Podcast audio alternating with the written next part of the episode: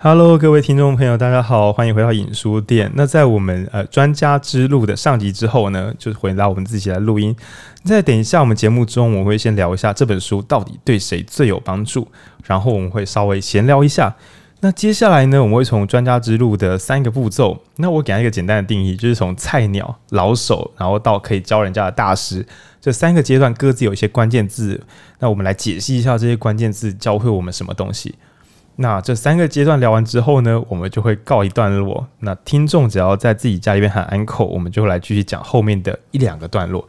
好，那废话不多说，我们就开始吧。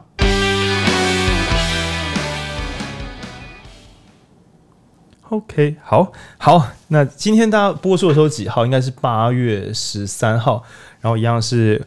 晚上十点，我们准时播出。那上礼拜其实蛮感动的，因为其实我个人很紧张啦，就是喊说会不会什么礼拜晚上十点准时播出，然后就没有人要鸟我们。那结果是还有六十几个人在当晚就开始收听。然后我觉得很震撼的是，因为 以前有时候我们会失心疯，就一次录上一次录什么两个小时版本。那两个小时啊，有时候看到什么好几百人在点，我都会想会不会大家点了前三十秒就把它关掉了。但上次我们看上下集的时候，会发现说。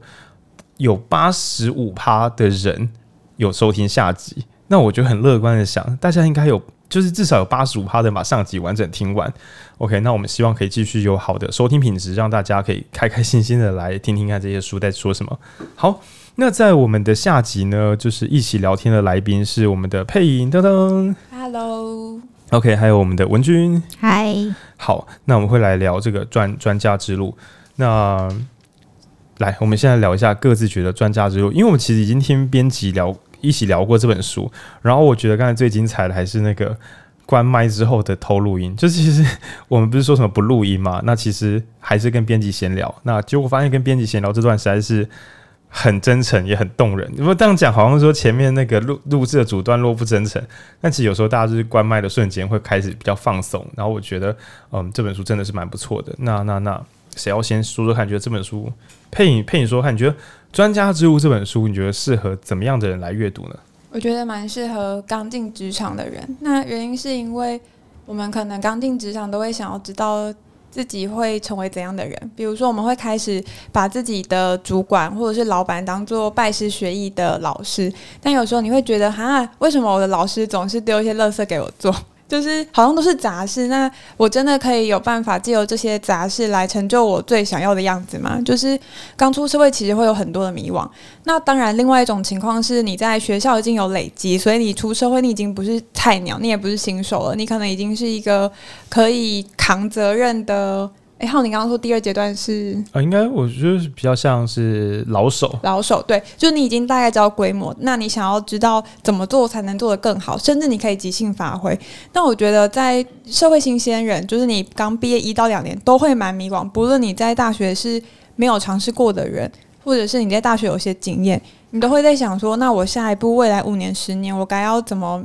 精进自己或面对自己，那这嗯这本书他谈很多内在的历程，我也会觉得说读完这本书，你其实会看到呃专业的就是工作这件事情怎么影响到你的人生，就是你很难想象工作它会变成是影响你人格的一部分。那我觉得这本书给我很大的启发。给片一个回馈就是说这本书啊，我其实自己读的很开心。哎，等下我听到我家猫在喝水，我们可以一起听听看我们家猫喝水。你不觉得很宁静吗？OK，好，就是这本书叫《专家之路》，然后我刚看的时候有点担心，就是说大家会不会失去了勇气？然后看到这种书，想说哈，专家哎，看起来超厉害的，就很像平常一般读者应该不会去读什么全国冠军之路，因为你会想说这个离我太太远了吧？就像你今天可能想说身体不健康的人想要找点运动来做，你就不会去买那种书叫做《奥运之路》。哎，真的吗？可是我很我小时候很常买的是那种东大榜首的笔记本哎。哦，你比较有企图心哦，哎，但我真的觉得小时候可能是为了求升学或什么的，但一般人好像那个企图心就是有限企图。就比如说你想要在职场上做得更好，但是说呃看到专家可能听起来就是很很高大上，离我们自己很遥远。那我觉得这个有点误解，因为这本专家之路根本就是为了真正的新手而准备的。那我自己认为，我自己认为这本书在写最后的最后的最终大师怎么教人的那个章节，其实写的没有前面那么精彩。那我做个合理推断，就是这个作者终究当学徒跟当那种老手的时间，远远的比他当老师的时间长。对，因为我们等下会来聊一下，就是说，对每个专家来讲，说不定他永远都认为自己是新手，他每天都回到自己的初始阶段去重新训练，然后当然也在每次的战斗中都使用他的专业技术。但专大师到底是不是时时刻刻都在教人呢？那也要看学生是不是时时刻刻都有来上班。对，所以我反而觉得这本书其实对于呃新鲜人，那或是正在成长的工作者来讲，会有比较多帮助。那个大师之路、专家之路，是我们最终就是一路上走去的那个方向，倒不是说呃你非走到那个尽头不可。对，那文君呢？嗯，我觉得这适合，就是如果你觉得跟这个世界格格不入的话，因为应该说，就是前面也有提到说，就是这本书就是蛮老派的啊，所以如果你觉得，哎、欸，我好像走在一个不是大家就是年轻人在说的一些，比方说斜杠青年啊，或什么这些，好像跟我没什么关系，尤其你做的职业可能比较少，比较少见，像是。呃，书里面一开始的例子是标本师，那我就会觉得你可能很难找到什么参考的楷模。那你如果是这样的人，你看这本书一定会觉得就是找到同伴的感觉。就是文娟的意思是说，如果你看年轻人不顺眼的话，你觉得年轻人都白痴，那你觉得这个世界很乱啊，黄钟毁弃，瓦釜雷鸣，整个新世界都是一群白痴在乱搞啊。这时候专家之路就会给你一个很古朴、很温馨、很中世纪的感觉。我我刚刚那段呢，因为其实我们三个都读过书，他们知道这不完全是在铺梗，对，因为呃，我们现在所处的新世界，就是像以前有聊过监控资本主义，什么都在变新，网络会一直告诉我们，哇，IG 上哪个妹啊，你是女生，他就告诉你哪个妹啊比你漂亮；你是男生，就会告诉你谁赚的比你多。大致上来讲，没有人会在这种世界快乐。我们看一些比我们厉害的东西，让我们欣赏，然后同时又给我们自己带来不安。那专家之路，我认为是很认真的在反制，就是制裁了。我说制裁制，在反过来的制服这个越新越快、越越痛苦、越不快乐的新世界。那佩颖有话要说，我想要回馈文君刚刚讲的，就是，嗯，我想要补充跨领域的概念，就是文君刚刚讲说，可能我们会想要跟别的领域的人学习嘛，比如说像刚刚标本师，应该说我们会好，嗯。其实，其实文君没有这样说，但我想听听你想说什么。对，我刚刚也乱掉。总之，他在里面有提到一个我很印象深刻，是他他是一位外科医师，然后他从来没想到他在学手术的缝纫可以跟真正的在缝西装的缝纫师学。就你很难想象，你会在医学院之外的领域找到跟手术这个契合度这么高的领域。那我就回想到最近，不是最近，前阵子前几年好流行的。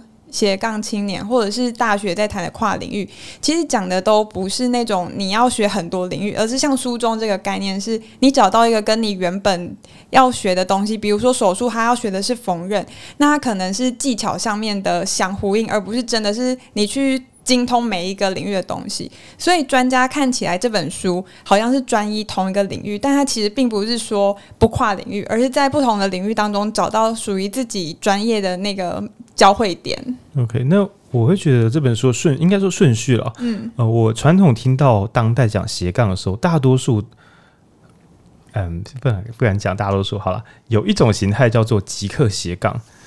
即刻斜杠就是什么呢？就是我今天大学可能读中医系，忽然觉得，哎呀，中医会不会没有前途？会不会以后 PGY 执照很难拿，然后拿不到开业资格？哎，对，会哦，其实会哦，各位中医系学弟妹会，执照真的越来越难拿了。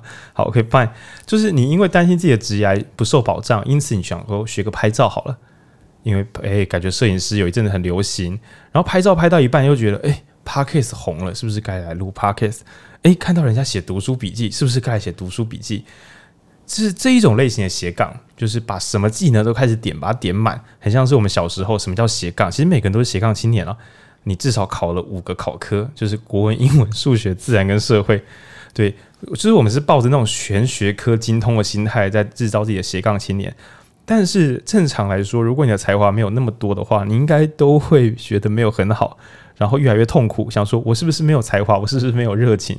那这本书会给你一个残酷的答案，就是你太弱了，所以你会很痛苦。那为这本书他讲的斜杠是什么？为什么我说专业之路、专家之路其实是一种斜杠？因为他认为你修炼到一定程度之后，比如说你精通公精通公众演说，有一天你听到人家在录 podcast，你就试试看，然后你会觉得，诶，这个跟我练的演讲不一样诶，因为我看不到大家的表情，我只能使用声音，但是也蛮好玩的。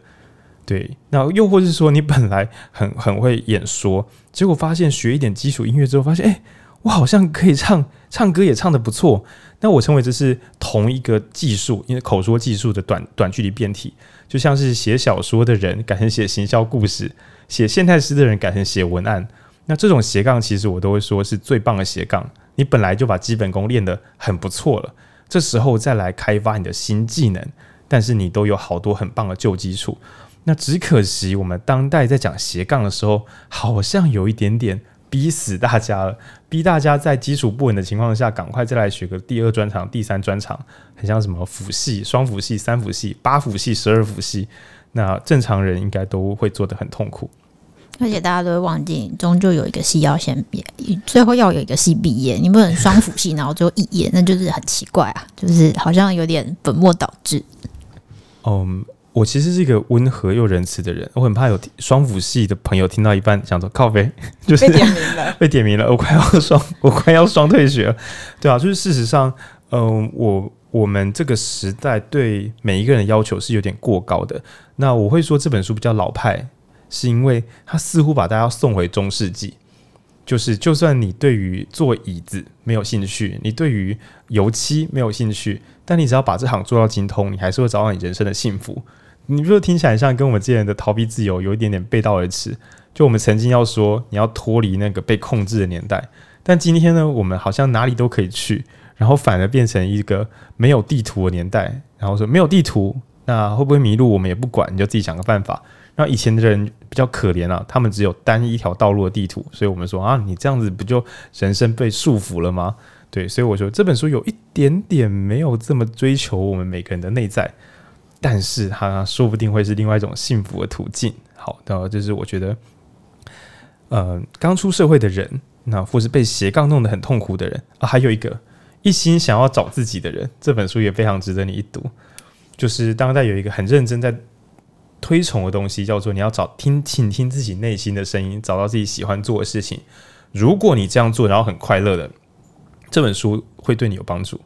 但是如果你找自己的声音找不到，最后弄得很痛苦的，那这本书会给你超级巨大的帮助，因为这本书也有提到个人风格，但它甚至提供一个路线，告诉我们，就算你根本不知道自己要干嘛，只要走向专家之路，你就有可能步向幸福的道路。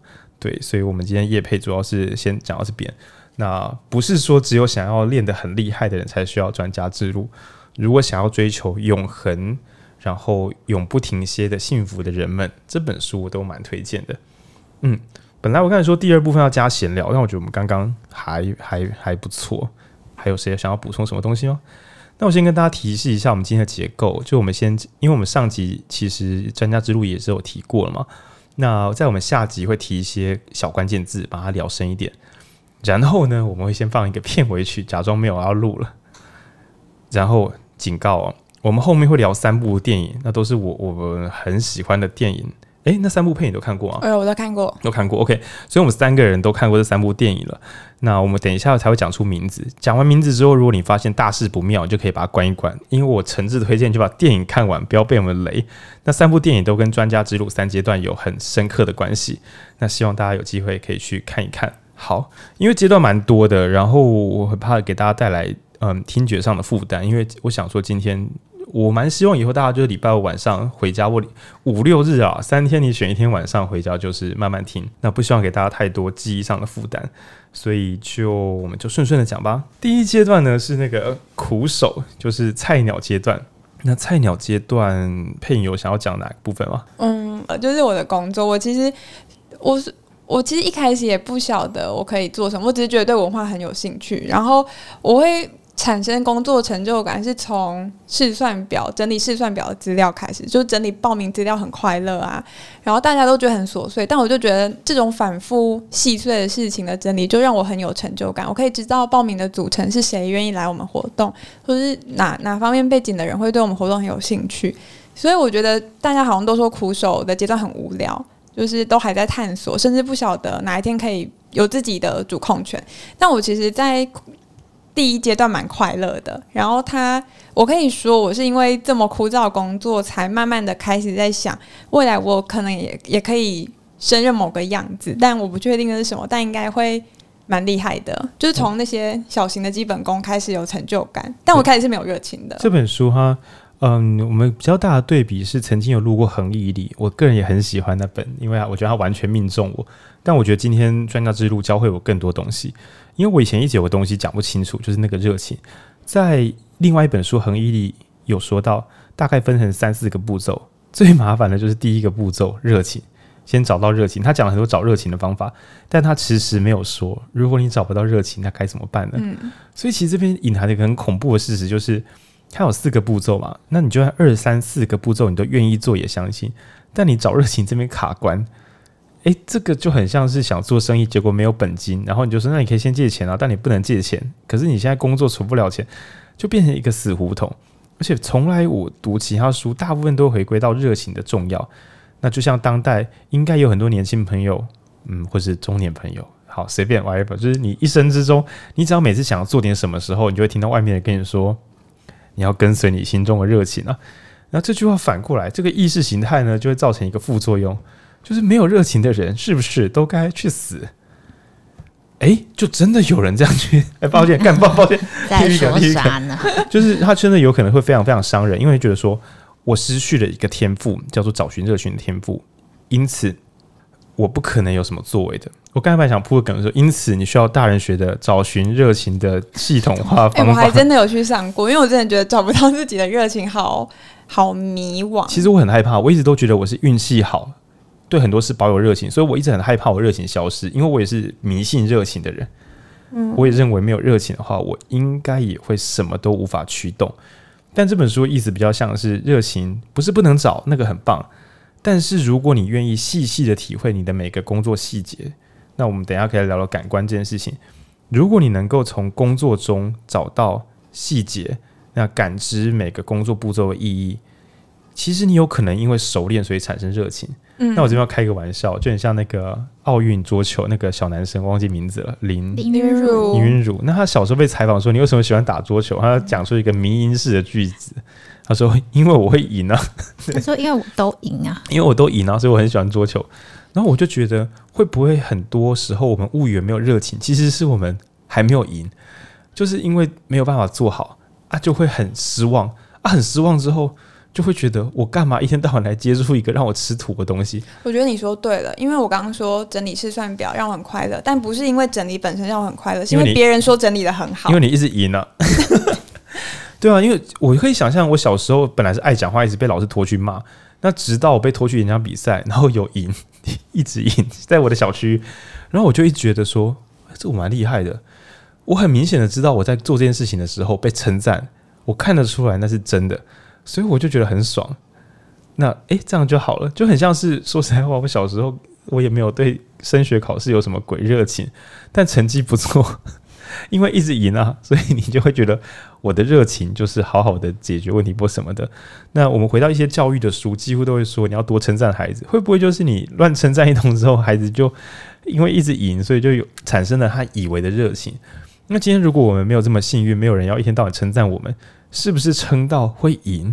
就可能从这一刻开始有热情，当然这是一个假设。但我觉得，我觉得这本书更脱离一件事情，因为我连输赢都不管了。应该说，因为我本人就是一个也是没有什么热情的人，然后我也从来都就是，当然我也有觉得这件事情蛮怪的，但我后后来更多时候我都觉得，就是它对我来说不是一个重要的衡量指标。比方说，我也超级会考试，但我也从来没有觉得我喜欢考试，或是我对考试或是念书的热情。我只是知道我很擅长这件事情。而且在这件事情上面有成就感，所以我在工作的时候也是，我就觉得我不一定要做什么我有热情的工作，我要做就是我可以把它做好，然后赚到钱的工作。你好无情啊！但我就觉得冷漠的人，对啊，但因为我就觉得，因为我一直想认领这件事情，只是会造成我的更多困扰。对啊，那我反而、哦、反而做不好原来做的好的事情，这样不是就是一个得不偿失吗？就是说，嗯、呃。本来找热情是为了寻求快乐，结果找不到热情很痛苦。那文君就觉得，那我不如不要找了。对啊，我后来是采取这个路线。结果很可能会因祸得福，就是因为你就搞搞搞，然后就做的不错，然后就觉得啊，算了，虽然还好像热情没来，但是就也就是没有出现一个吊诡的事情，就是万一热情没有来，但你很开心，那这样怎么办？对啊，我猜大部分人就觉得那就这样吧，反正就就像我就觉得大家都说要找你有热情的工作，那如果你就没有热情，但你已经做的不错，而且做很多年，而且就是赚得到钱，那你就把你的热情放在你其他的业余活动也没关系啊。我我觉得会回归到自己到底满不满足，因为热情最后其实通往的就是你找到喜欢的工作并且满足。那如果你做没有热情，但是还是让你自己很开心的工作，我就觉得我达到最后的目的了。哦，也就是说，虽然起起点不是热情，但终点是幸福快乐的。那反观另外一种路线，就是人家说的，不要把你的兴趣变成工作，因为万一你在那边搞砸了，你就又失去一个兴趣。当然，我是比较极端的，我是觉得。那你就要想办法把它变成专业，然后你就可以一辈子享受你的专业。虽然说很多前辈朋友都说木糖那样那诶 hiky 对，但就再试试看。那嗯，第一个讲的是在讲这个菜鸟阶段的话，其实大部分他强调是基本功。那作者几乎他的认定是，如果你还什么都不懂，那把基本功搞好会比较实在。那这边所谓基本功搞好，其实就是忍受那个你什么都不会，天天被骂。直到你弄懂我到底来这边干嘛，每个步骤到底是什么，然后他认为这是菜鸟的必经之路。所以现在如果你在你的工作环境觉得自己像个白痴的话，对作者来讲就是一件好事，因为他认为你赚到了。如果你真的太烂，你应该会被赶走的，你不会走进这个门的。你进来表示大家认可你的现在，以及认可你的未来。人们相信你有潜力可以走下去的，所以人家都相信你了，你也要相信你自己。那我想要代替年轻的朋友问浩宁，就是 我们是差很多。好了好了好了，差很多吧？就是我我只是想说，之前也有看到一些实习生反映说，到底老板就是单位给我们这些工作，是真正在磨练我们，还是他其实也是在剥削我们？那我们。到底要怎么区分我们遇到的是好老板还是坏老板？这个呃，我们刚刚讲苦手，所以有几个关键字。那我个人第一阶段被感动的字叫做感受。我以前没有这样想过，我只有很状况很好的时候会发动这个状态，但他的意思是随时要发动这个状态。那我以下来试着讲给大家听好了。我小时候爱讲话，所以我会抓去演讲，然后练习演讲。那我现在在录 Podcast。其实我都非常紧张，因为我一直觉得我录的东西水准不够，那我也会时常在事后重新监听的时候感到痛苦，就是它还有很多破碎的地方。但是我还是非常非常喜欢这个录音重听折磨自己再重新想过的过程。那什么叫做感受呢？我们用很古典的一个说法，也不是古典啦，十年前 Golden Circle 就是从 What 我们到底在干嘛？比如说我们现在是录 Podcast。然后接下来是 how，就是我们怎么录出一个我们自己喜欢的版本。比如说，我们怎么准备我们的纲要，我们怎么样决定录音的顺序，我们怎么样调整呼吸的方式，这些都是工作的方法学。那最终回到我们为何要录制这个节目呢？对，这大概分这三个步骤：做了什么，怎么做出来的，跟为什么要做。那所谓新手阶段，不断不断去感受，就是就算我今天录音录得乱七八糟。对我来讲，重新听自己录的不那么好的录音，听自己，比如说啊，就是一个怪音跑出来，或者是很认真的用很贵的耳机听现在录音里边，哎呀，今天底噪又多了一点点，又或者是比如说我刚刚假设我做一个口水声，就是口水嘴巴黏黏的声音，我会再重新听回放的时候发现，可恶，这个地方有一个音没有收好，或是我头部偏开了一下，像这样。就是刚刚录音又偏差一点点，虽然我在指责我自己，但是每一个细微的感受其实都让我很快乐。这件事情现在很怪哦，就是你犯错，你为什么快乐？那书中终于给我一个解释：你如果用心的感受每一个细节，感知到其中的差异变化，光是感受这个东西就会很快乐。那这边呢，有一些不好说明的东西，大家可以自己去查两个字，叫正念，正向的正，念头的念。那我用一个比较简单的说法，就是观察你自己的呼吸，感受自己是怎么吸这一口气，呼这一口气。闭上眼睛去感觉，眼皮虽然盖起来应该是全黑，但其实你的眼睛感觉到并不是全黑，它会有一些。如果你房间里有光，你会感觉有光点在你眼皮外面。那有时候会有线条，有时候会有斑点在你眼睛浮动。那专心的去看眼皮里面这个黑暗。听呼吸里面的声音，又或者是今天如果你是一个煮菜的一个助手，小助手、小助理，去感觉撕那些豆芽菜或是撕那个豌豆的时候手上的质感，去感受你所能感受到一切，你会在这里边知道这件事情原来是这样做出来的。比如说在听自己的频道的时候，发现啊，原来所谓需要换气，就是因为不换气的话，在某个地方会出现一个裂痕，声音会变小声，变不稳定。啊，原来我们现在做这个动作撕这个豌豆的背后，是因为如果不这样做的话，吃菜的时候会吃到很难吃的背后的梗。这些东西你可以说老师为什么不教你？但是你不一定有那个幸运，随时遇得到好的老师。如果你可以用心的自己去观察、体会每一个工作细节，本身就会从中得到快乐。那我相信有些听众朋友应该会想：诶，干，可是我觉得我的工作就是个死缺。我是觉得好像这样子有点太乐观了。但我觉得以书中作者的想法，似乎用心的感受就是一个破解法。不知道两位如何觉得？我我觉得其实是后，我刚刚听完浩年的描述，我觉得我的问题有答案，就是你对于职涯的评价其实都是后见之明，就是你现在状况很不错，然后你认为是以前某一个前辈在磨练你，所以丢给你的工作。而且你有感受，你有感受那些细碎工作细节，然后从那些细碎的细节当中学习，然后我我觉得都是我们后面的评价。可是，当如果一个人他没有身在那个细节，然后没有感受，没有把自己的感受力打开的时候，他就会认为是一个死缺。所以，很常就会听到说，我们都在同一个人的手下工作，但有些人觉得他教的很好，但其其他人可能都觉得哦，这个老师很糟糕。那我会觉得，最后都是回到自己要怎么看自己手上的东西。所以我们最后整个下来评断，老师好不好实在是很难判断哦。嗯，但我们会确定有一个人是好学生。如果有一个人说教的很棒，其他人说教的很烂，我只能说其中有包含一个异常强的学生，其他我们什么都无法判断。所以我其实小时候看一些就是职场故事，我都会很感，就是看某一些样样板都很感。中华一番吗？不是，它算职场故事吧？专家之路哦，他是专家之路。他说他应该是职场故事吧？他的老师一天到晚受伤，他的老师每次都会被打或中毒。极地师傅对。那我我就觉得有一些故事，它很雷同，但都蛮触动我。就是你可能在一个受压迫的环境，比如说老板可能是故意刁难刁难你，嗯、但你就是努力把细节做到最好，最后你走出自己的一条路，因为你可以察觉那些细节很不平凡的地方。对。然后每次这些故事其实很常见，但我每次看到都会觉得很感动。就像以前就是岳飞啊，没有了，看 不是，他也是做自己的专家之路，但刚好这烂举例。对啊，那我觉得其实还是也是有死缺的可能啦，就是我们并没有要否定这个世界上就是死缺的存在，因为它就是有时候是确实存在，只是呃，我觉得大家个人可以想方，而且我也觉得提高感受可能不一定是每个人都可以做到，就是现阶段有可能这个方法并不适合你，这个还是有可能的，只是。提供大家多一个方法可以试试看，然后在你的环境中转换心情。对对对，多做一些，多找到一些可能性，这样子。就是请大家还是问问你的同事，问问桌上的朋友。那我们只能够比较乐观的说，如果这个工作曾经有人说不是死缺，你最好搞清楚发生了什么事。又或是大家都同期进来，但有人进步了很快，那这个时候人家可能感受力比较好，或是他以前的基础比较好。因为书里面有一句小小绝望的乐观之词，叫做。等你知道你在看什么的时候，你就看懂了。然后我想说，谢谢你告诉我这些。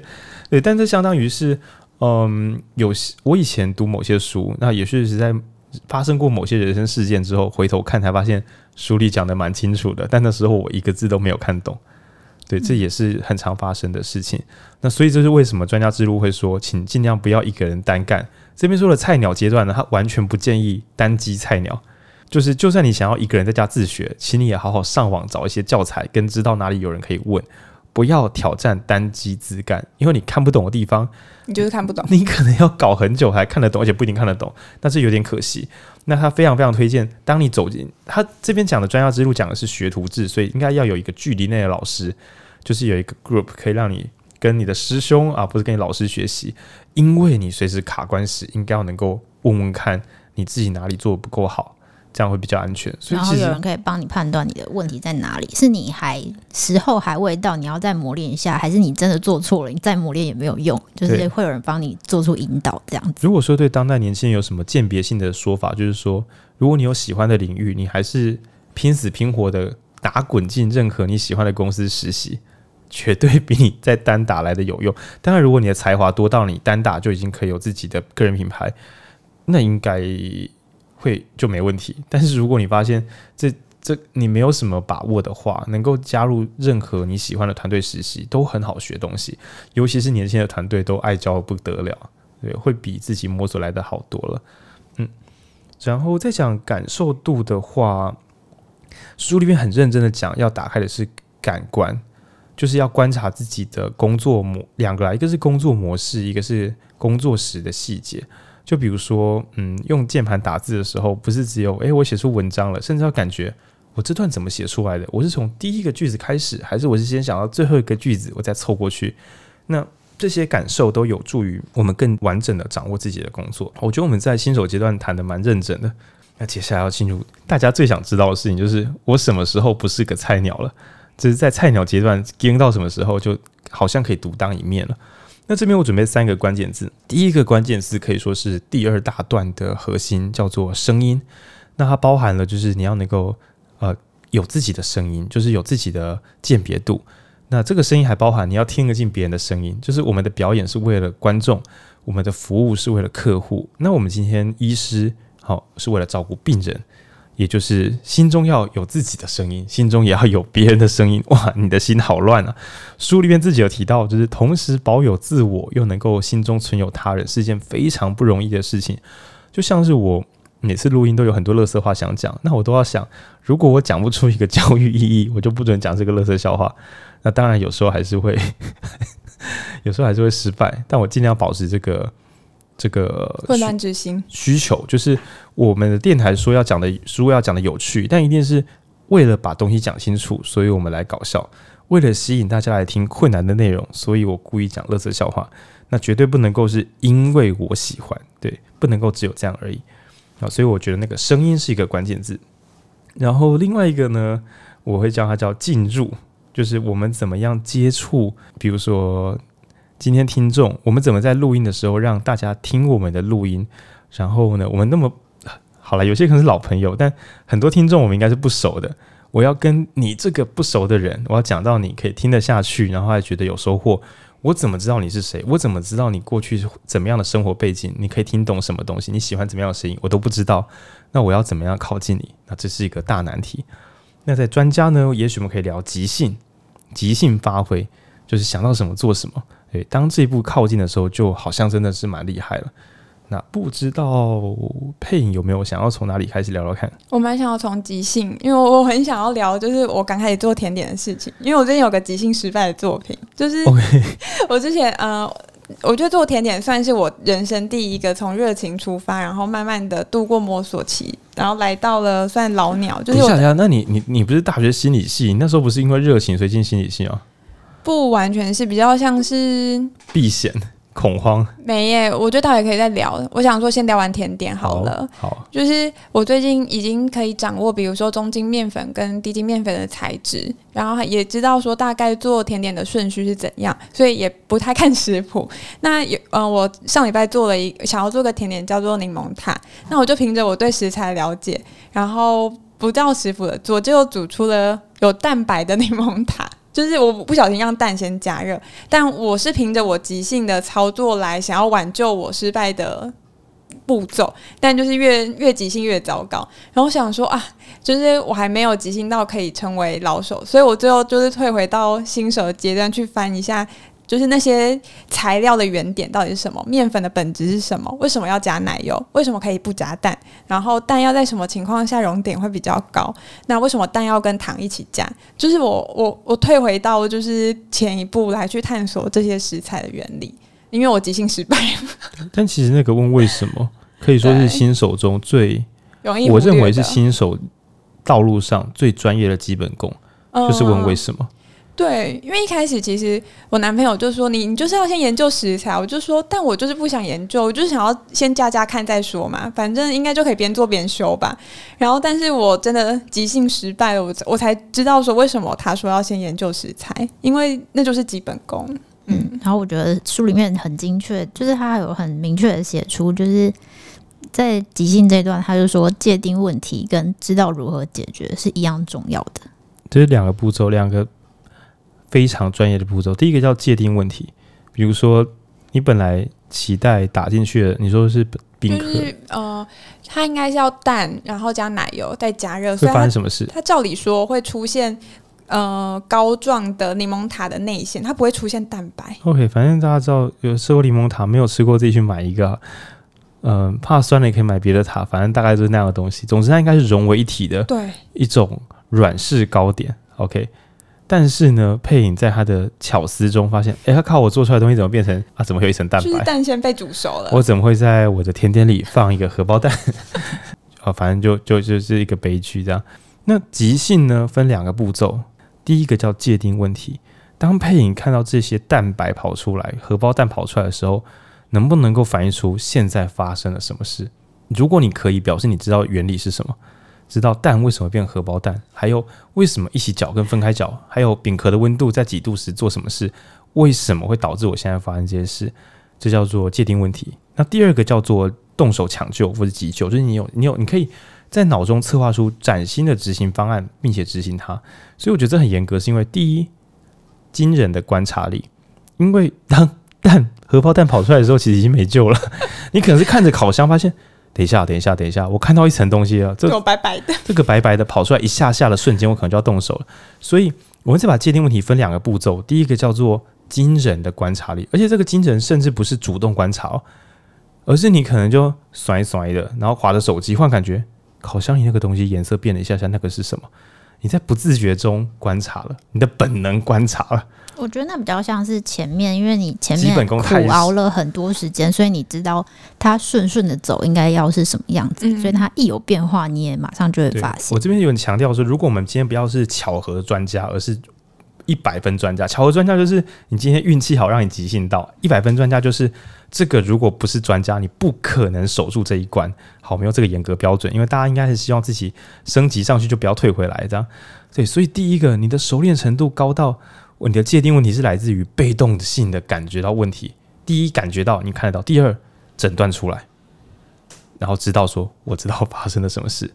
那后半段叫做什么？后半段是即兴的解决方案，也就是你用你的逻辑整合之后，知道现在我可以做什么可能会有救。此外，你的手很巧，这边的手不一定是真的是什么，也有可能是你讲出来的方案也可以，就是你的脑子也很清醒，你你。感觉出问题的逻辑，并且你可以执行一个方案解决掉这个问题。这四个步骤在极限，在一个足够短的时间内，在一个无人救援的情况下，自己把它搞定了，那你就完全完全过关了。那为什么这段要讲得这么慢呢？因为啊，即兴的前提就是事情搞砸。所以如果你的职场有遇到一些雷包，我觉得你走向专家之路的速度会比很多人快。也因为很多职场环境，可能你工作十几二十年都没有让你有即兴发挥的经验。比如说，你可能在核电厂工作哦，从进核电厂到六十岁退休都没有给你即兴发挥，你就会一直很思考：说我真的是核电专家吗？我真的是吗？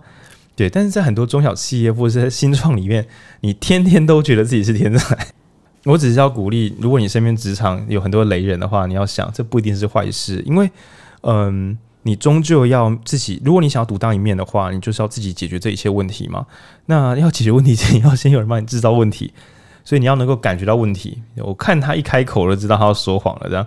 那你于是在他说谎瞬间，你心想说：“我现在要怎么处理他这个谎言？”然后你想出了策略，然后你把话讲完，然后大家就真的又把话谈开，你就会觉得我真是个谈判专家。这位同学，你真的是哦，对。那所以我就一直觉得黄珊珊是一个好的副市长，这样好。那这个这个即兴呢，它有一个词是我要跟大家锁定，它叫死亡呼吸，是我自己下的一个副标语，就是你应该要能够保持警觉，在你的专业工作中，请随时保持警觉。再怎么样风平浪静的东西，随时都会雷掉，雷的你不要不要。你只有保持这个警觉，还有保持你的专业性，你才有可能在事情变坏的那一瞬间抓出来。因为即兴的要求，其实我觉得他之所以说他绝对是专家，绝对是一个专业人士，表示你在工作的时候极度专心。就算现在看起来是在状况内，你仍然没有放松你的警戒。我是用这个标准来觉得，这绝对是专业人士。所以我其实不太能接受一天到晚说队友在雷我的人。我会觉得，要么你无法离开这个环境，要么你还没有掌握拯救这个局面能力，要么你说，可是我队友前面很值得信任，他怎么会雷我？你看。你就是仰赖队友。好，那是是我自己的见解了。我觉得还好诶、欸，因为就是，嗯、呃，我觉得成为专家，你就是应该要做好准备，就是你就是那个要 carry 的人，所以你不能说，哎、欸，我在有很好队友的情况下，我是专家，这样就是蛮奇怪的。哦、对啊，顺风球选手。对啊，然后再讲自己的声音，这段也是我们其实有度过第一次的时候起了一点内部的小争议。那这个很好玩哦，就是呃。佩颖在阅读的时候，然后他觉得很感动，因为专家就是要能够有自己的样子。其实我一开始也是这么感觉。我读书的时候，一开始我觉得《专家之路》讲的是我我们要怎么样找到自己的那一面，对。但我发现说不对，这个作者他一直跟我们前面讲说那个热情哦，就是在做中学。那为什么后面又换说你做中学做中学，然后又告诉我说你还有自己的样子哦？那于是我就有另外一个推测，那这两个都有可能，大家可以自己阅读的时候想想看。第一个可能叫做你要在展现自己的风格，那第二种我的推判是，会不会他说的自己的风格其实根本就来自于这个世界，也就是说，我不是因为我喜欢讲笑话，所以我才讲笑话的，而是因为大家喜欢我讲笑话，所以我也把讲笑话当做我的风格。然后我自己有点被后者路线打动，就是因为我过去一直在想说我的风格是什么，什么是我自己。那当然后来我觉得我找的有点累，我就觉得算了啦，随便啦，能用就好，反正现在过得不错。对，但会不会这个误打误撞，反而比如说有人讲说，哎，我觉得你讲话的声音很好听，所以我就说好吧，那我就这样讲。问题来了，所以那个人家说很好听的声音是我的风格吗？但我本来根本就不知道那是什么。对，所以会不会是世人给我回馈，而我在这个回馈中继续服务他人？那就像我之前在我们的试录版本里边有说，就很像呃，每个城市的糕点可嗯可能传进你的国家的时候，根本就没有你这个口味，是因为你使用当地的食材，还有当地人的饮食习惯，使你打造出了，比如说就是美国的珍珠奶茶，那或者是说呃，怎么台湾的拉面，根本。原本的在地的食物就不是这样做的，但当地为了适应本地人的口味，所以做出了所谓的本地风格。哦，这让我想到名古屋有一种东西叫做台湾担担面，但那跟我们台湾担担面其实是完全不一样的东西。名古屋的时候有吃那边的台湾担担面，然后我想说这是跟台湾有个鬼关系。那我只是想跟一些朋友聊说，也许你就一直找不到自己的风格，但你很担心说，那什么是我自己的声音呢？那我会想，奇怪呢，啊，你发出来的就是你的声音。你为什么要怀疑你自己发出来的声音不是你的声音呢？因为很多人会一边做出自己的作品，一边想我的风格到底是什么啊？其实很好玩的是，我们做出来的东西就是我们的风格了。接下来只是选什么风格是可以打动别人，那你自己也蛮喜欢。因为如果别人喜欢，你有可能会更喜欢。就这样试试看，因为向内找，说不定会没有答案。因为其实每一个都是答案，所以你反而找不到正确答案。这是我的一个假说。嗯，我想要补充的是，其实，在发出你的声音之前，的书在讲的是说，你要先呃把重点放到受众身上。他那张的书的先后顺序好像是先对对，他他他那张的呃书的标题叫做“重点不是你”，他这里的你，他是讲的是你自己，所以就是你他要讲的是说，比方说。医生的话，你不是说诶，我可以开的多厉害的手术，而是病人到底需要动什么手术，还是其实他吃药就好了，根本就不需要动手术。所以他第一个重点是，你要先把呃焦点放到你的受众身上，也许是呃你做衣服的客户啊，或者是你的病人啊都有可能。然后，所以我们才会觉得很冲突的是，诶，我现在重点，我一开始要苦练学习师傅的方式，然后接下来重点又不是我。那接下来重点又是我喽，因为我要发出自己的声音。那这到底是什么意思？重点好像是师傅，又好像不是师傅。因为师傅说什么很重要吗？不是，是他说出来的那些教学内容，我能不能真的掌握到？所以前面说的问为什么很重要，不然师傅就会跟你说，你就打蛋进去。为什么要打蛋？你为什么问那么多？我不知道为什么要打蛋，我要怎么打蛋？当然可能一开始很痛苦时，只好就瞎打蛋一波。但你终究要知道，在我弄懂为什么要打蛋之前，我还没有学会。所以一开始是师傅或不是师傅。然后等到你进专家之路的第二阶段的时候，就变成大众或不是大众。对，我的，我前面学了很多技术，但是其实我真正的服务对象是不是技术本身，而是大众。但是服务完大众之后呢，我好像只是一个机械操作东西给别人快乐，可是我不知道为什么我要操作这一切。那于是又在探索我最喜欢什么部分呢？我有什么地方跟别人不一样呢？那其实我里我发现里面有一句有讲另外一种解答，他说重点在于我们自身跟素材的交界之处。我这句话听起来很学术，那我就会说，就像是名古屋人跟台湾担担面的交界之处到底是什么？那就相当于是我可能是一个录 podcast 的人，然后这边有一本书，那我就要想，我读这本书跟别人读这本书的差别是什么？但是我找到了这个差别，必须要能够对其他人产生一些帮助。哦，配音的配音不知道这边。配一开始初始的感动，你还记得吗？我那时候是，我那时候读的感觉是我好像以前都比较像是附和别人的意见，然后读完之后会觉得，确呃附和别人的意见也没有错，代表你同意那个观点。但是这本书让我发现，好像自己自己怎么想也是很重要的，因为嗯，说不定我也代表着一样跟我有同样类似经历的人。所以发出我的声音，也会引起到其他跟我相似人的共鸣。所以也也就是说，我的重点不是我讲出来，而是我在这边，我可以代表其他人讲出来。那呃，理解到这点，我就会觉得好像附和别人就是一件嗯，相对比较没有效益的事情，反而是我选择说出自己的想法，然后跟。呃，听众产生共鸣，那这件事情好像才是录 Podcast 原本的目的。那我我觉得比较多的都是在录音或者是在读书的反思。那我确实其实是最喜欢这一章，但是我同时也要记得说，在讲话之前都还是记得听众需要什么，而不是我自己想要讲什么。对，然后但我有个地方小校正，是我自己的一个嗯观点。我们讲说要心怀听众的声音，或者心怀他人的声音。嗯但我会更严苛，说是找出他的需求，而不是听他说什么需求。嗯，就很像有患者可能跟你说：“我不要截肢，我不要截肢。”那身为医生，你可以说：“我要倾听客户的需求，他不要截肢，对，他不要截肢。”嗯，但我们其实要弄懂的是，他为什么不要截肢？他可能是害怕不能走路。对，结果他不截肢，然后他就死掉了，他也不用走路了。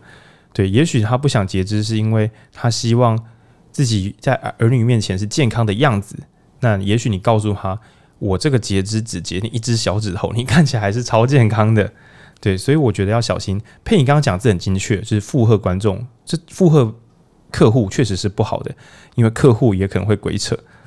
但但是看懂客户就是没有错的事情，嗯，因为如果我们没有张开眼睛，那我们做我们自己的不行。可是如果我们张开眼睛，是客户给我一个清单，我就把它照做，那一旦雷下去的话，也是我们要负责。那所以最像专家或最负责做法，可能是盯紧你的客户，感受他要什么。那我们刚刚说专家，我有把三个词列开，一个叫做声音，到底是客户的需求、世界的声音，还是我自己的声音？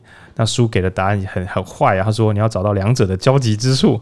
OK，那我们刚才聊即兴，你要在一个败局之中求胜，你要在没有资源的时候重新理会。更好的做法，并且还把它搞定，啊，这就是专家。那还有一个东西叫做，我称为是，我本来写进出了，我写错，应该进入。剪过头发的朋友应该知道，就是理发师把手伸进你的头发的时候，如果他很菜，就会让你有一种你是一颗大白菜的感觉，就是他到底在摸什么？那我一开始我是中医师嘛，我一开始当实习医师的时候，我最害怕就是帮患者把脉。因为我不知道该怎么让他把手放上来，然后我要怎么把我手放上去，或是帮别人针灸，因为我要把我的手放在手上，可是我又觉得摸人家不太好，可是不摸他我不能针啊，怎么做才会像是流畅的好的？然后书里面讲说，最困难的就是进入别人的领域，包含就是他怎么靠近我，会觉得说，诶，这样子不会让我不舒服，又或是我怎么样去录 p o c a s t 又或怎么写文章会让人家看得懂，对，然后我觉得。呃，我们刚刚有稍微提到理解客户的需求，也许就是一种接近方式，就不是走过去跟他领个需求，也不是不走过去就领走需求。哦、我我觉得进入别人的空间，在逛衣就是逛商店买衣服最最贴切。就有，有些患啊、呃、不是患者，有些店员一来你就要走了，你就不想买，就觉得好像在侵入自己的安全领域的感觉。对对对对。但有些就非常的。客气跟那个方法很滑顺，他躲在后面划手机，你也不爽买。他走过来说：“请问要看什么吗？”你也不爽买。那该怎么样你才会觉得他是一个好店员呢？两位女性朋友，我觉得就是我个人的话会觉得他先问我他到底需不需要过来，就是我觉得这是一个哦，我知道，我知道，就是说，哎、欸，需要我帮忙吗？你不是说，哎、欸，我帮你介绍，因为你一开始就说，哎、欸，但我其实不想让你介绍，所以你直接就说，哎、欸，我帮你介绍是很奇怪的。那你应该是说，哎、欸，你有要找什么，或者是哎、欸，你需要帮忙吗？哎、欸，如果不用，你就让他自己逛也没关系呀。嗯，因为他如果强制说我要帮你介绍，你就觉得现在怎样？你不介绍不能逛，是不是？就好像他是个守卫人员。对啊，所以我。我比较喜欢的说法都是，呃，如果你有需要，我在柜台，你可以找我。对，而且你要我一走进柜台，你就该，只要我踩进这个柜位，你就要自己主动跟我说，哎，等下如果有需要介绍的话，我可以帮你介绍，还还是你要先简单逛一下。真的，甚至话词不能太多，因为他如果提到说你要不要先自己逛一下，我觉得说不定有些人说哦是不想介绍，是不是？所以这边讲的那个靠近界限这件事情，真的是。很微妙，很微妙。对啊，我像我也觉得，比方说，如果我踏进柜位的第一刻，他就跟我有眼神接触，哦，那他有什么行动，我都觉得还好。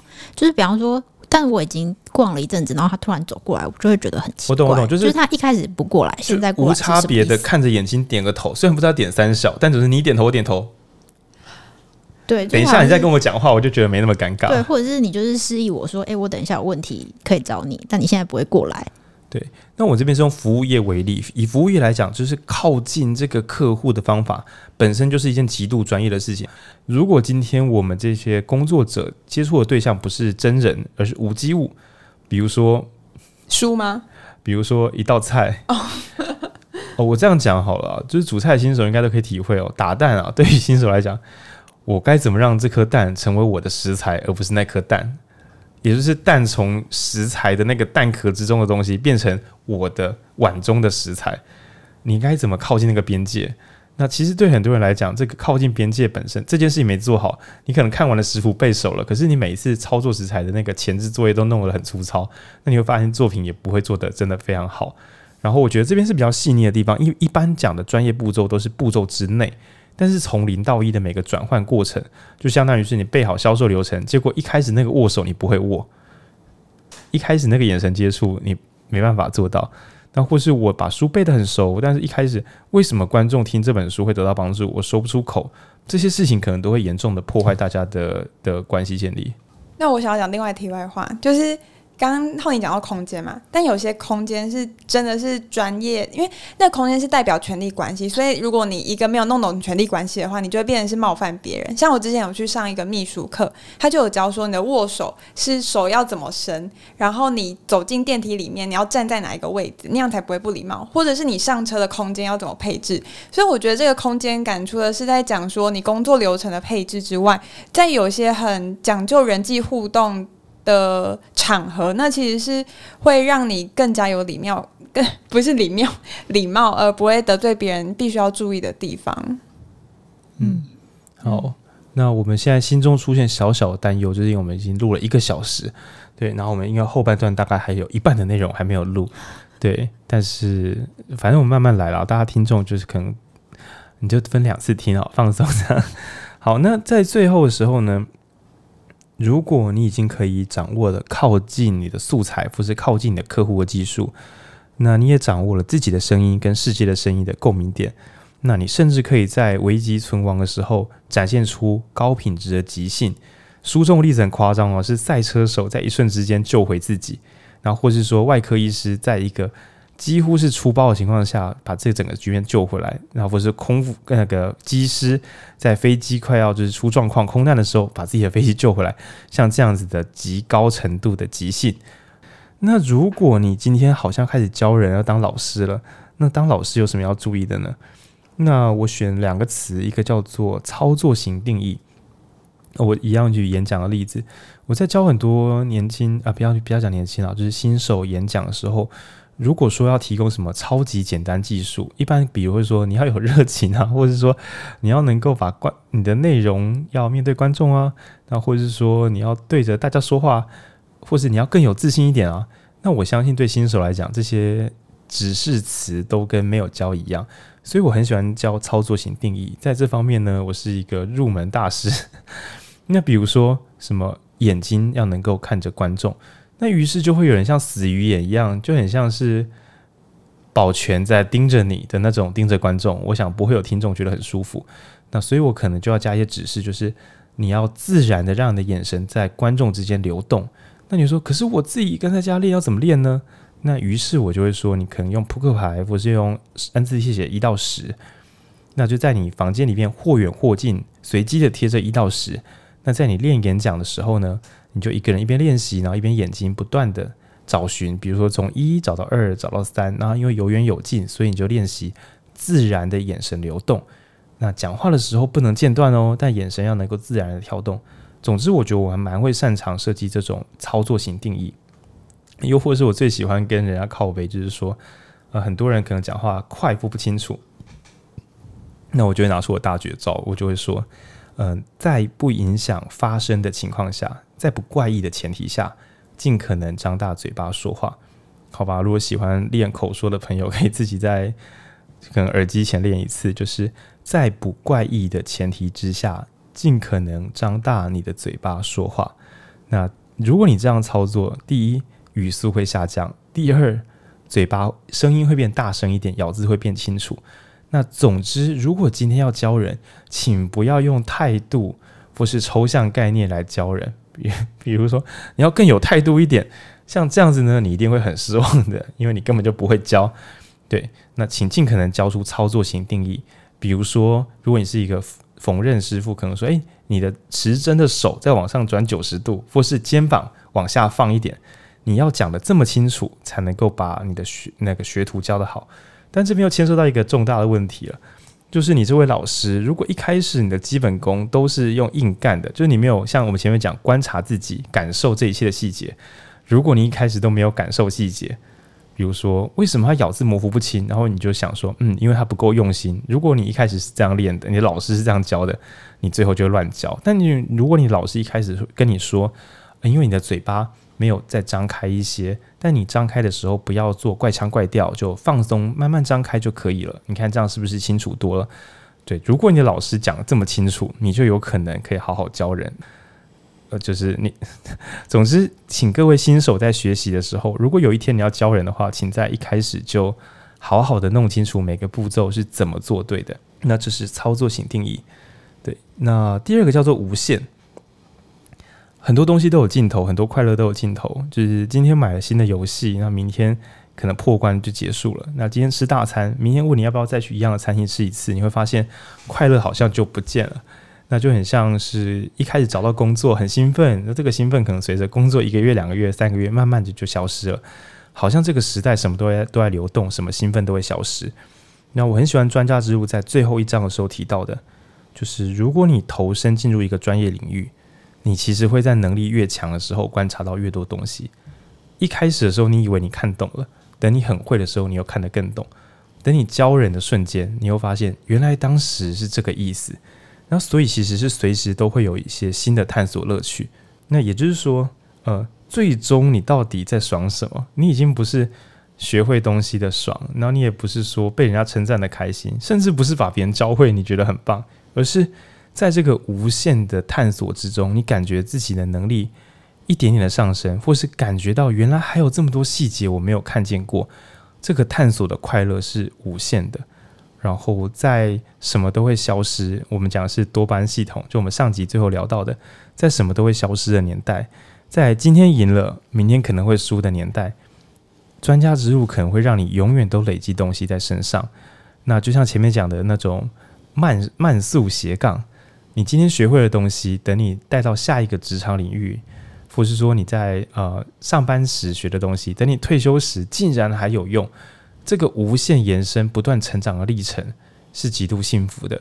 然后我觉得这是在 我们前面都会开玩笑说新自由主义，对，找时间我们再慢慢聊一下这五个字，就是在一个互相竞争，然后求谁比较厉害，谁就可以赚到比较多钱。谁比较厉害，谁就可以拿到这个工作机会的这种痛苦世界之中，有一条路可以不断的走下去，而且每一步都是幸福的。我觉得是这本书带来最大的福音。它根本就不是为了教你变强。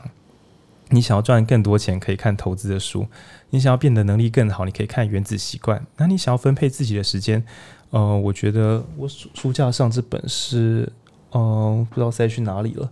对，因为我现在。我自己做的空间逆光，还有看不到我的书架。总之，有些时间管理的书，它真的会告诉你怎么样分配你的人生。但是，如果你要的是更温暖、更长远的幸福的话，我觉得《专家之路》是一本非常非常温暖的好书。我本来以为他是来教我变强的，结果我发现他是来教我怎么掌握幸福的。对，这大概是我的心得。嗯，那我想要延伸补充，就是呃，我也是我自己的心得啊，就是已经不是书的内容，但是我觉得这本书除了教你成为某个领域的专家之外，就是如何踏上某个领域的专家之路之外，我觉得最终都是会回到你能不能成为自己的专家，就是你有没有能够足够了解你自己。因为书里面有提到说，他在呃。进入到专家领域之后，他可以透过一些比较小的细节去判断说：“诶，我是不是累了？我是不是动太久的手术了？或者是我今天状况是不是不好？等等。”然后包括我觉得，呃，我应该在别本书看到，就是比方说健身的时候你时好时坏，那其实是像女生可能其实生理期前几天，你说说突然呃力量可能会下降很多啊，这一类就是我觉得是在你这个路上真正最大的收获，是你变得非常的了解你自己。那这个不只是在说，诶，我今天已经是一个很好的外科医生了。那而是我接下来，如果我再去学别的，比方说我去学小提琴，那我也可以很精准的控制我自己。我现在就是状况好还是不好？我现在是因为什么东西而没有办法达成我现在任务目标？这都是我觉得是呃，真正可以陪着你自己长长久久的收获。嗯，就是就很像我小时候明明是练可能演讲比赛，结果发现。原来我在很紧张的时候状况会很好，那于是我在未来工作时，我就是可以为自己创造紧张的环境，因为我知道 徐浩宁这个人他需要紧张的环境，那甚至他需要很强的对手。就我每次如果听到人家说书说得很好，我就会想，我也好想要好好弄一集很厉害的东西。原来我是这样的人。那以前我都说什么探索自己，找自己的热情，这听起来很像是往内寻找，比如说。感觉一下我自己热情在哪里啊？感觉一下我是一个怎么样的人？结果你会发现，如果你真的这样找，应该是找不到东西。对，但当今天如果你试着用专家之路所引导的，去好好的感知技能，这很好玩哦。就是你以为你在感知这个世界，但是当你用手去抚摸这个世界的纹路的时候，你忽然感知到自己的手长什么样子。原来我的手摸到刺痛的东西是这种感觉，原来这是烫。对，原来我的手握不住这么重的东西啊，原来这就是。痛苦，搞了半天，专家之路教我们理解这个世界，结果最后你成为什么专家呢？你成为自己的专家，你知道怎么操作你自己，你知道怎么样让你自己进入更好的状态。那当然，你可以想见，当你可能够好好驾驶你自己的时候，不管是要学东西，还是要带自己走向比较幸福的道路，应该都会是比较顺利的。嗯、就是你以为是想要当别人的奴隶，对不对？就是当世界的奴隶，为人服务。就搞了半天，你反而让自己得到无比的幸福，这才是一个蛮古老的观念。对，就很像以前长辈会说：“啊，你的广告这里得要啊。”那你想说：“啊，你是会不会教啊？这真的有用吗？这会不会落伍？”我是被广告当，哦，是被广告当戏 这样。你走的灾啊！你想说我，你不先讲，我就对你如果不讲，为什么我要做？你如果不做，你怎么会知道？我怎么知道我该不该做？就会变成这种无限论证。那所以我说这本书观念是真的是蛮旧的。那我甚至觉得。我如果很年轻的时候自己读这本书，可能会蛮生气的。我可能会觉得说，干光小，是不是想骗我？是不是想骗我？傻傻的不找到自己的灵魂，就去倾听别人的声音。对，但如果听这一集可以觉得，好像有点道理的，我觉得买一本，或者去图书馆先借来翻翻看，应该都会有一些不同的感受。主要是因为当代不太推崇这个精神，那于是会造成什么后果？会造成。精英体制的陷阱，对，没有了，那是下一集要录的。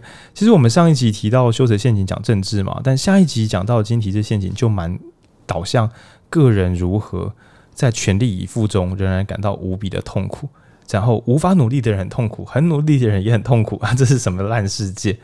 那这本呃专家之路比较像是，如果我们回到上一个稳健的世界，当然上个世界有很多烂东西，但是如果我们回到这个。好好的借由磨练自己来感受自己这个道路的话，其实是会有幸福存在的。嗯，大概是这样。阿颖，阿颖，你刚刚是想咳嗽，还是你有话要说？哦，那我想要补充一个，也是算我个人的延伸，就是我在读这本书的时候，一直想到关系的建立这件事情。就是我常常会觉得，你跟另外一个人，不管是你的伴侣或是你的朋友建立关系，你好像会发现不同样子的自己。你会发现哦，原来自己是这么会生气的人，或者是自己是这么容易嫉妒的人。那我会觉得，嗯、你去建立关系这件事情，也不是你与生俱来就会学会怎么爱别人，包括伴侣也是，包括对父母的爱也是，这些我都觉得不是天生的，都是需要学习的。那。呃，我们从爱的学徒开始，然后慢慢的去探索自己的基本功。那那个基本功，像是我去察觉我自己，我去感受我自己什么时候我会不开心。那我也会学会，我不会把我的不开心迁怒给别人。然后我会察觉我的情绪，我会等我自己冷静下来，然后再跟对方说，为什么我觉得你的这句话让我很生气，或者是你的这句话让我很受伤，你的举动让我觉得不高兴。那我觉得这个察觉跟感受是非常重要的，因为你要。有这些感受之后，你才能呃，在自己安顿好之后，找对方理性的讨论。那你们的你们才能继续沟通下去。不然就是我不高兴，我也不高兴；我不高兴，你伤心。就是情绪跟情绪的对话是很难有共识的。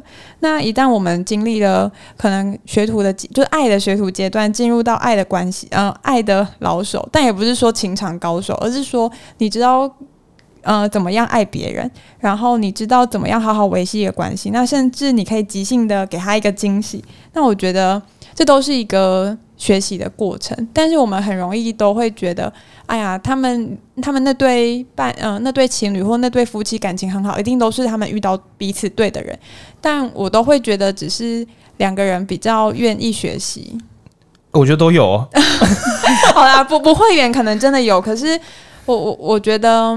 怎么在对方的眼中看到很还很不足的自己？因为我讲的平台报道好，就是找到一个愿意一起学习的人。哦，对对对，对，应该会比找一个真命天女或真命天子来的容易很多，来的实在很多。对对对对对，对对对。然后也不要忘记了，就算如果你很认真的去探索自己、探索别人，最后分开了，可是因为你已经学会了蛮多东西了，你可能至少你比较了解自己嘛。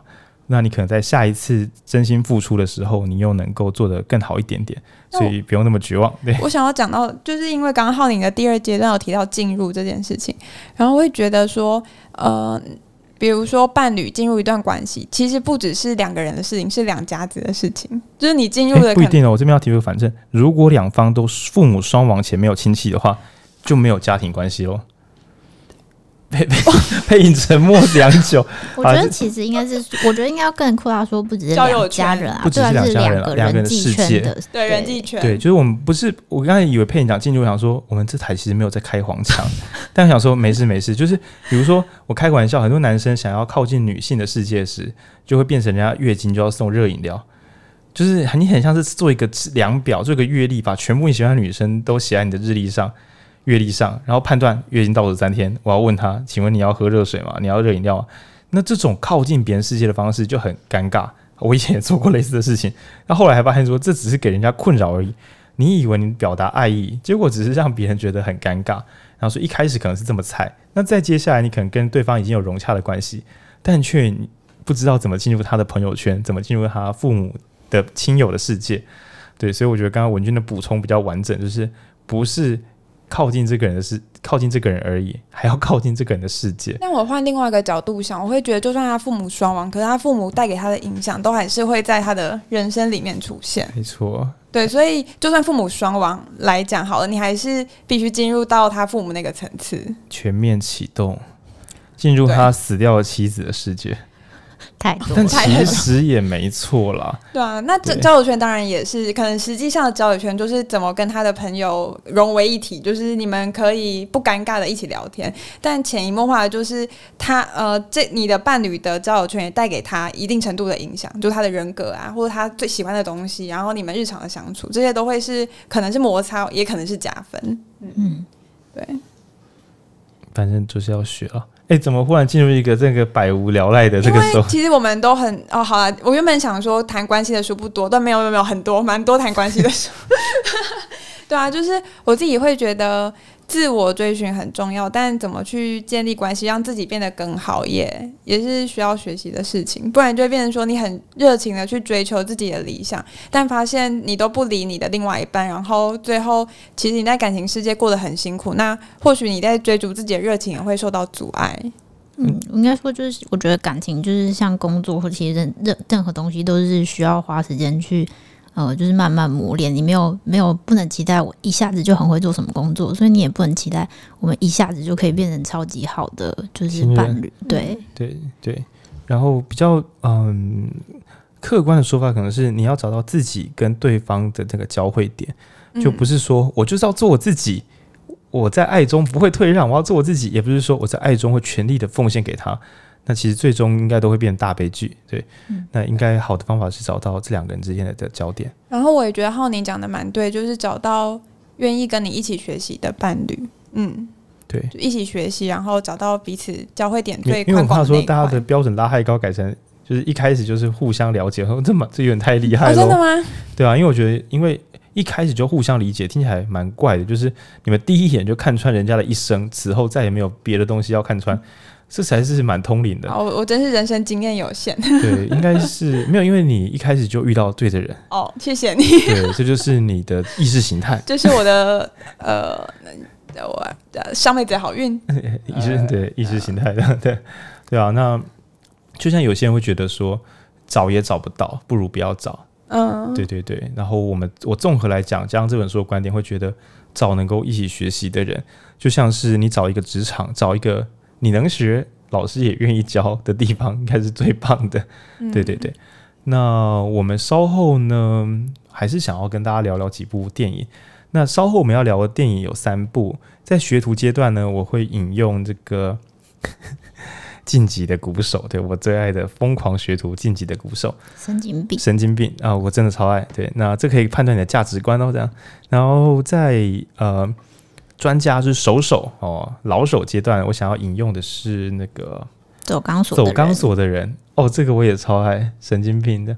对，那在最后呢，我们在讲怎么叫做最棒的老师。如果你今天想要知道哪里有大师可以教我，我怎么知道他是在干够还是他真的是大师？那我们要推荐的是《王者之声》，就一部老电影。如果三部你有任何一个名词，就说啊，这部是什么？我没有听过，或是我听过我还没看，那你就可以先关掉洗洗睡喽。对。因为我们等一下就来自在在这个节目的后段会来聊一部这些这些电影，嗯，然后也跟各位朋友就是夜配一下，呃，我们下周要录的是《精英体制的陷阱》，就时报出版的《精英体制的陷阱》。我们这个礼拜在读的时候遇到蛮多困难，就是大家我的价值观本身就是精英体制的那种人，对，就是某些人就是应该 全力以赴赚很多钱，为整个社会去死。这就是最棒的国家，最棒的世界。对，我就是这样偏激的人。对，但是呢，书里面显然是把这件事情骂得一文不值，害我很伤心。那我还在想，那我下礼拜该怎么录音？对，我正在找我的召集我的伙伴，还有召集时报出版的编辑一起来解决这个困境。那我们下周预定是采二对二的联赛。那由我们的配音，然后跟我们时报出版的编辑，呃，行销，行销，那组成成大小队。那我会找我这个偏激又讨人厌的可爱学弟黄继贤，跟我一起组成，因为他是医学系，我是中医系，我们一起组成这个中国医的高学费连队。然后在时报出版的电台，在时啊，中国时哦，中国医，然后我们在中国时，他不是中国时报，是时报出版。对，总之，台湾的这个高学费私校。面对低学费公立学校的对决，就在下周展开。那时报出版的编辑可能听到这段的时候，会想：我听了什么？我还没有答应。但总之，事情就是这样定了。我们下礼拜会来讨论，就是到底是精英拯救世界比较好，还是精英拯救世界这个想法本身就是问题大了，毛病多了。对，那想要听我们这个到体制到底有没有伤人这的的朋友们，就下周见。对，嗯，好。那感谢大家的收听，就就祝大家有一个美好的探索之路，真的真。那另外跟大家讲好消息哦，《专家之路》这本书其实我觉得不算厚，故事写得非常好看。然后如果你有迷惘的朋友，我讲认真的，你可以直接盲买，不看书，你直接乱买一本给他，人家可能会觉得你真是好朋友。因为这本书对于指引迷惘的人，我觉得算是有很大的帮助。啊，尤其是你那个朋友已经很认真的找自己，找了不知道有五十五二十年，你还是可以，哎，这样可能会蛮伤感，他可能后悔没有早一点展开专家之路。如果是年轻又迷惘的人，这本书真的可以早期发现、早期治疗。对，那祝大家有这个美好的探索之路。好了，就这样子，我们要聊电影了，拜拜。